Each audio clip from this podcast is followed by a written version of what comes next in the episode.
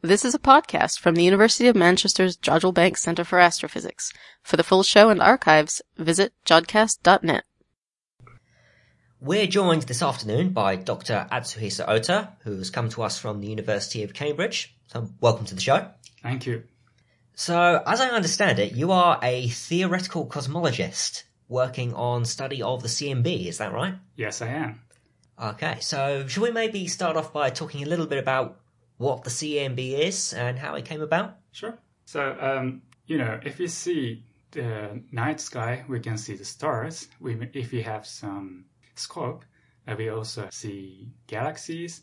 If we extract such a source of lights, still we have some radiation, background of radiations. So this is a CMB, and we usually think that this CMB is coming from the very early universe. Big Bang theory says our universe starts from the very hot, very dense period. In that period, the photons are moving around and then it becomes transparent in their universe. So now we can see the remnant of such photons as CMB in the present sky.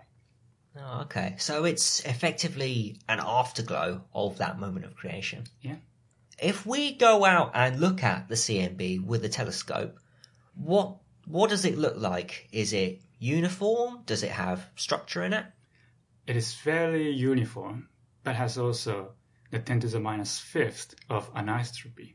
So what do we mean when we say anisotropy? It's not isotropic. I mean, there is some fluctuations in the sky. The fact that this isn't uniform, what can that then tell us about the early universe? In the standard cosmology, we consider that these fluctuations are originated from the quantum fluctuations during inflation, which is ex- accelerated expansion before the Big Bang. You mentioned inflation there, which is something that a lot of cosmologists are quite keen on at the moment. Mhm. So can we maybe expand a little bit on that? Why is why is inflation necessary to explain the universe as it appears? The Big Bang cosmology is very successful theory. We can explain why CMB is so uniform, why we have Hubble law, which means the distant galaxy is traveling far away from us, why we have light elements in their universe. We can explain these very important observational facts by Big Bang cosmology. At the same time, Big Bang cosmology has very strange initial condition problems. For example, the structures in the universe is very scale invariant. The structure is everywhere in the in the universe, and the correlation is very long long range.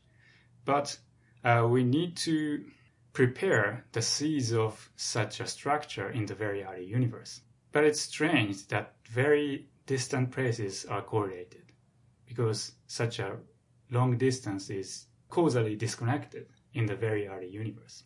So if we have inflation, which is accelerated universe before Big Bang, we can set such a seeds of structure as quantum fluctuations in, in their universe. So this is very key point of inflation. And so you're attempting to probe those fluctuations and how they arose through perturbation theory. Is that right? Yes.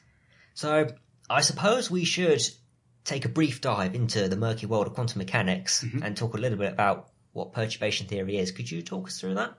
So the problems of physics are very difficult in many cases. If we have equation motion, we know the answer, but analytically solvable problems are very restricted. In case of cosmology, we can solve the Einstein equations if the universe is isotropic and homogeneous, but if it's inhomogeneous, the problem is very complicated. So in this case, we expand the inhomogeneities around this very well-known problem. I mean, around the homogeneous and isotropic case. So this is the perturbation theory in this case. So I'm reminded at this point of something that my quantum mechanics teacher said Mhm. at the start of one of my undergrad modules. And she told us that there are two kinds of problems in quantum mechanics. there are ones that have been solved many times before, and ones that are too difficult for students. So I'm guessing your work falls into the latter category. Yeah. I was worried you'd say that. so these small scale perturbations that we're able to see in the CMB, how small is small here? Are there, is there some behavior that's hidden to us or do we think we understand what's going on? So we usually, refer to the scale in units of megaparsec. Megaparsec is 10 to the 6 of parsec.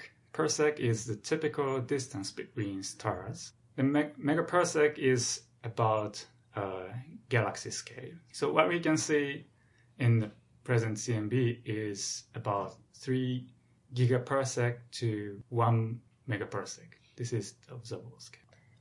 Another phrase that you mentioned in your seminar that you gave to us this afternoon was statistical anisotropies. What do we mean when we say statistical anisotropies? As I said, there is uh, there are anisotropies in the CMB, but uh, each fluctuations are considered as the random realization on top of the isotropic universe. But uh, if the background universe is not isotropic, then uh, the assumption is changed. So in this case, we say statistically anisotropic. So it's saying that the universe is fundamentally inhomogeneous on some level. Fundamentally anisotropic, yes. So what work have you been undertaking recently to explore this? I found there is uh, such a statistical anisotropic signal in the anisotropy in the CMB spectral distortions. Ah, yeah, I suppose we can call it that. And I know your colleagues are waiting for coffee as well, Yeah. so I suppose it does seem impolite to keep them for much longer. So, Dr. Ota, thank you very much for your time. Thank you.